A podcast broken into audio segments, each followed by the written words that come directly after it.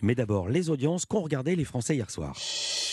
C'est France trois qui est en première position avec la série Le Voyageur, quatre virgule deux millions de téléspectateurs, soit dix-neuf virgule quatre pour cent du public. C'était pourtant une rediffusion. Derrière, on retrouve M six avec l'anniversaire surprise chez les Baudins. On vous en parlait ici même hier sur Europe un. trois millions de téléspectateurs, soit quinze virgule cinq pour cent de part d'audience. C'est un petit peu moins que leur précédent spectacle qui avait été diffusé en février deux mille vingt-deux. Enfin, T F un clôture ce podium avec la série SWAT, deux virgule cinq millions de téléspectateurs et onze virgule un pour cent de part d'audience.